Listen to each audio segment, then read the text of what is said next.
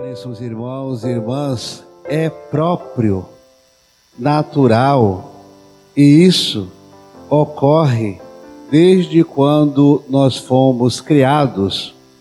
É, a nossa natureza é um campo fértil para dúvidas, interrogações, perturbações, medo, medo do futuro e questionamentos natural e é até bom que haja de fato como será a vida eterna. Isso é uma interrogação que todo ser humano se faz ao longo da vida. Todo mundo tem medo, todo mundo se interroga, se pergunta como vai ser a vida eterna, todo mundo tem perturbações. E isso é bom porque nos incomoda, nos desinstala e nos faz pensar e nos faz agir. Sem interrogação, não há mobilidade. Sem medo, não há mobilidade. Inclusive, o medo é a sensação mais antiga do ser humano e é através do medo que as pessoas, as gerações, elas conseguiram sobreviver. Elas foram aprendendo aos poucos que isso fazia mal, elas foram aprendendo a fugir dos lugares complicados, elas foram aprendendo a buscar refúgio seguro.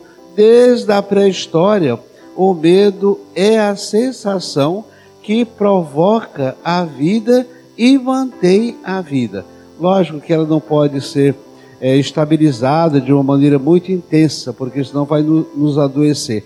Mas o medo natural faz parte da vida, deve existir na vida, e a gente age de uma maneira, mesmo até sem pensar. Nós temos reações de pular, de tirar a mão, de tirar o pé, de se afastar, assim que você nem pensa.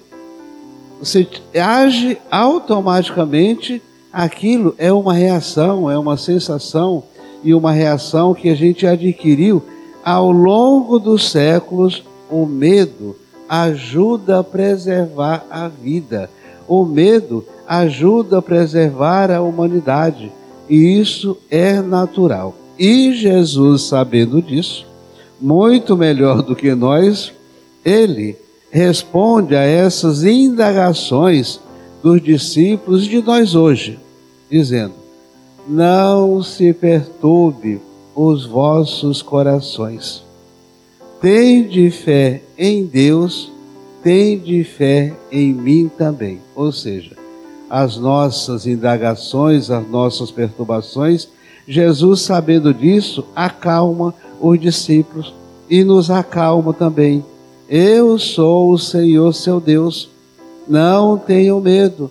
O meu Pai e eu estamos com vocês qualquer explicação dada anteriormente aos discípulos e a nós hoje talvez não é suficiente.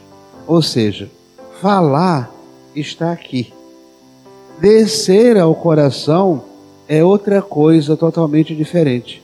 E aí Jesus completa isso no evangelho de hoje, dizendo que sem passar por ele, sem viver nele e para ele, nós não vamos conhecer e fazer a experiência de Deus. Ele, Jesus, não é uma fala, é o próprio Deus presente. Por isso, Jesus faz essa experiência conosco para mostrar que Deus não é uma fantasia criada, Ele é o Filho de Deus.